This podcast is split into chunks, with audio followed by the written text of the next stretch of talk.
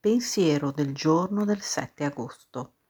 Non riuscivo a capire perché, con tutta la mia fede, non riuscivo a trovare pace.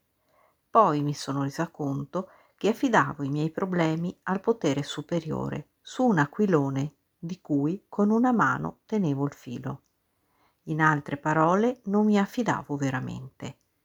Fidarmi di un altro essere umano mi ha dato la forza di fidarmi del mio potere superiore.